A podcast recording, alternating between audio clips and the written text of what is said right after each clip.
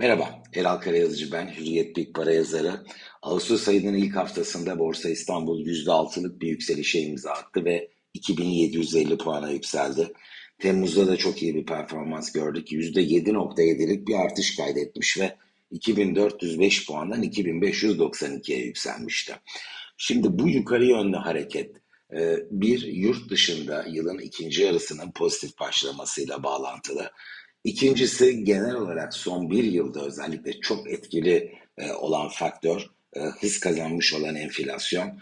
E, BIST e, enflasyonla adeta yarışıyor ve 2022 özelinde de enflasyonu aşmış oldu.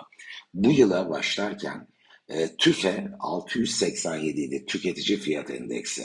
Son açıklanan veri e, Temmuz sonu itibariyle 1001 %46'lık biz yılın ilk 7 ayında bir enflasyonla karşılaştık. Enflasyon endeksi yukarıya gitmiş oldu.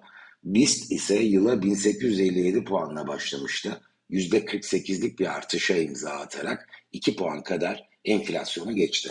Hatta bunu ortalama %2,5-3 kadar şirketlerin ödediği nakdi temettüyü de eklersek aslında fark 5 puana yakın. Öncelikle şunu irdeleyelim. Bu ilişki hep bu şekilde mi gelişiyor? Ee, aslında hayır. Ee, çok uzun yıllardır e, BIST ile enflasyon arasında bir bağ var. E, çünkü enflasyon nedeniyle şirketlerin TL cinsinden karlılıkları yukarıya gittiğinde bu e, şirketlerin TL cinsinden değerlerine de yansıyor. Zaman zaman enflasyonun gerisinde kalıyor BIST. %10, 15, 17 marj oluştuğunu görüyoruz ve sonra e, haber akışının destekleyici olduğu parkurlarda bu fark kapanıyor. Zaman zaman da enflasyonun üzerine çıkıyor. Ama özellikle de son 3 yıl e, birbirlerine çok uzak değiller. Bu hareket sürer mi? Borsa endeksi hangi seviyeye kadar yükselebilir? Şimdi bu soruya da yanıt ararken hep e, zaman kavramını işin içine katarak bakmamız gerekiyor. Borsa endeksi 3500 puana kadar yükselebilir demek tek başına bir anlam ifade etmiyor. 3 sene sonra 3500 puana yükselmesi şu an 2750 olan endeksin evet %30'luk bir artış anlamına gelecektir. Ama 3 yıllık sürenin enflasyonu eğer ki %100 olursa e, bu aslında reel olarak borsanın bir kayıp yaşayacağı anlamına gelir. Benim açıkçası beklentim kısa vadede ki burada kastım Eylül sonuna kadar olan parkur yani önümüzdeki 6-7 haftalık bölüm biz yurt dışında herhangi bir bozulmayla karşılaşmazsak var olan olumlu iklimde, e, ritminde e, BIST'in de 2900-3000 puan aralığını test etme şansı olduğunu düşünüyorum. Bu %7 kadar bir artış anlamına gelir. Bu seviye bu takvim dönemi içinde yani Ekim'e kadar olan bölümde aşılamaz mı?